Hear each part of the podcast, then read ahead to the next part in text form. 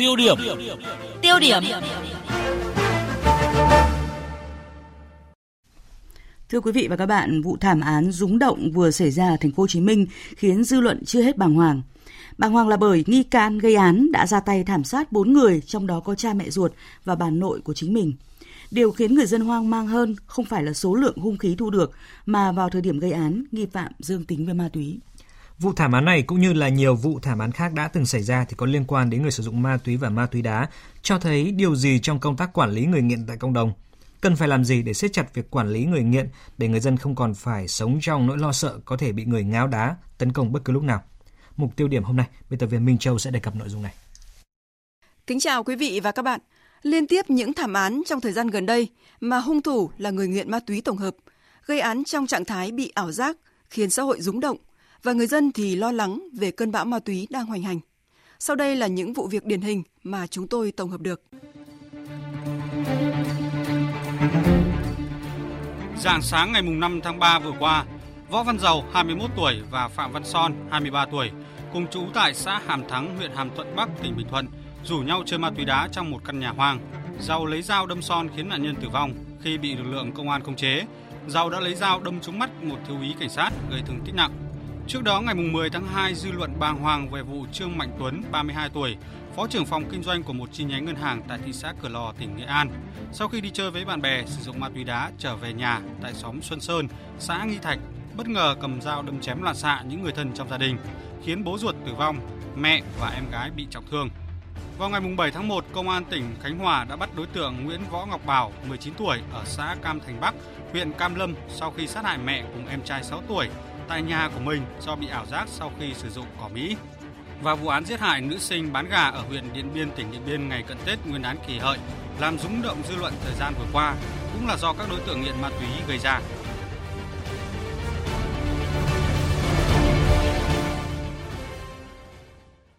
Vâng thưa quý vị, đó chỉ là những vụ trọng án xảy ra trong vòng gần 3 tháng qua mà có điểm chung là do các đối tượng nghiện ma túy gây ra. Sau mỗi vụ án này, dư luận không khỏi bàng hoàng và lo lắng. Bàng hoàng là bởi tính chất manh động, nhẫn tâm, mất nhân tính của các đối tượng gây án. Lo lắng là bởi tất cả các nghi phạm đều dương tính với ma túy. Không ít người cho rằng chính yếu tố này đã khiến nghi phạm ra tay nhẫn tâm với chính những người ruột thịt của mình. Câu hỏi đặt ra là mạng sống của chúng ta liệu có được an toàn trước những người nghiện ma túy đang sống trong cộng đồng. Theo báo cáo của Bộ Công an, cả nước hiện có hơn 200.000 người nghiện ma túy, nhưng chỉ một phần mười con số này đang cai nghiện tập trung, số còn lại đang sống giữa cộng đồng. Đây là một trong những lý do khiến tình hình an ninh trật tự trở nên phức tạp và cũng là nỗi ám ảnh về những tai họa bất thình lình khi người nghiện ma túy, ngáo đá có thể tấn công bất cứ ai vào bất cứ lúc nào. Cũng theo báo cáo của Bộ Công an, công tác cai nghiện ma túy tại gia đình và cộng đồng hiện đang gặp rất nhiều khó khăn do người nghiện và gia đình họ không tự khai báo và đăng ký cai nghiện.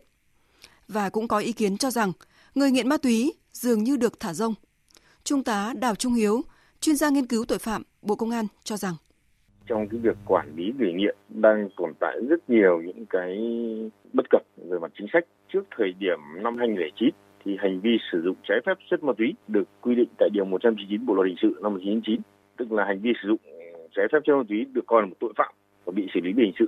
Đây là một công cụ răn đe rất là hiệu quả đối với người nghiện. Tuy nhiên là trong cái lần sửa đổi vào năm 2009 thì với cái quan điểm tiếp cận ừ, mới, tức là không coi người nghiện là thực hiện nghi phạm tội nữa, mà coi họ là người bệnh. Và những người nghiện như vậy thì cần phải sử dụng các biện pháp khác để xử lý, chứ không phải là xử lý về hình sự. Đây là một cái chủ trương nhân văn. Tuy nhiên, nó cũng đã đem lại hệ lụy đối với xã hội. Tức là chúng ta có một công cụ rất là hữu hiệu để chấn áp cái loại tệ nạn nguy hiểm này thì đã không còn. Ở một cấp độ khác, có ý kiến cho rằng việc thay đổi quan điểm tiếp cận chuyển hướng cai nghiện bắt buộc sang cai nghiện tự nguyện trong luật phòng chống ma túy là chủ trương nhân văn Thế nhưng, điều này đã làm nảy sinh nhiều vấn đề xã hội phức tạp, như là việc người nghiện không tự nguyện cai nghiện. Đây được cho là nút thắt trong việc quản lý, giám sát người nghiện ma túy để không xảy ra những ảnh hưởng tiêu cực tới cộng đồng. Không thể phủ nhận quy định cho phép các đối tượng nghiện ma túy cai nghiện tại nhà sẽ giúp giảm tải cho các trung tâm cai nghiện tập trung, vừa tăng tính trách nhiệm của gia đình và chính quyền địa phương. Thế nhưng, thực tế đã cho thấy hiệu quả không như mong muốn. Vấn đề đặt ra là sau những vụ án do đối tượng nghiện ma túy không được giám sát và quản lý gây ra, có nên thay đổi quy định này? Chuyên gia Đào Trung Hiếu nêu quan điểm.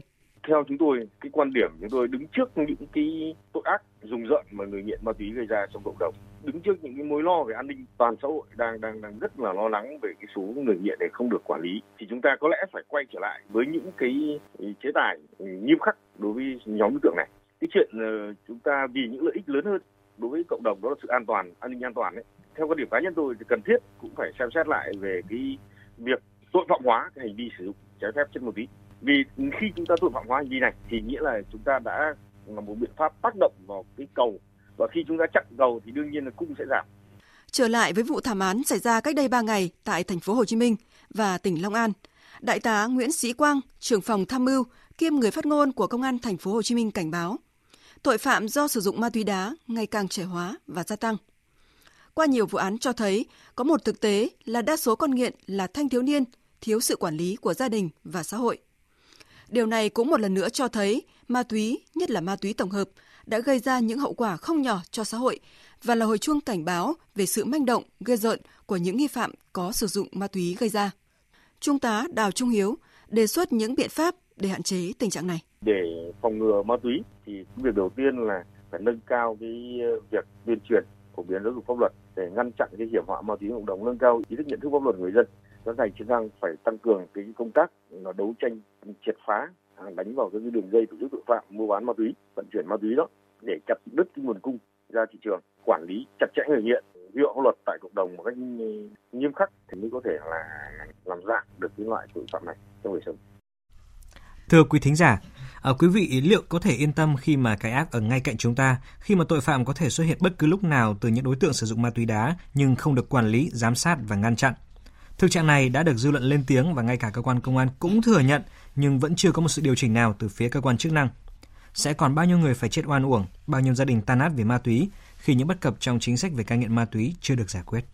Và như quý vị thấy thì qua phân tích của chuyên gia Đào Trung Hiếu, để đảm bảo sự an toàn cho cộng đồng sau quá nhiều tội ác do người nghiện gây ra, việc siết chặt quản lý người nghiện bằng hành lang pháp lý chặt chẽ, thống nhất, đảm bảo thuận lợi cho việc thu gom xử lý người nghiện vi phạm pháp luật, linh hoạt trong thủ tục đưa người nghiện đi cai nghiện bắt buộc là lời giải cho bài toán khó này. Quý vị và các bạn có góc nhìn ra sao về vấn đề này? Xin hãy bày tỏ ý kiến bằng cách gọi cho chúng tôi qua số điện thoại 0243 934 9483. Chúng tôi xin nhắc lại số điện thoại để tiếp nhận cuộc gọi của quý vị là 0243 934 9483.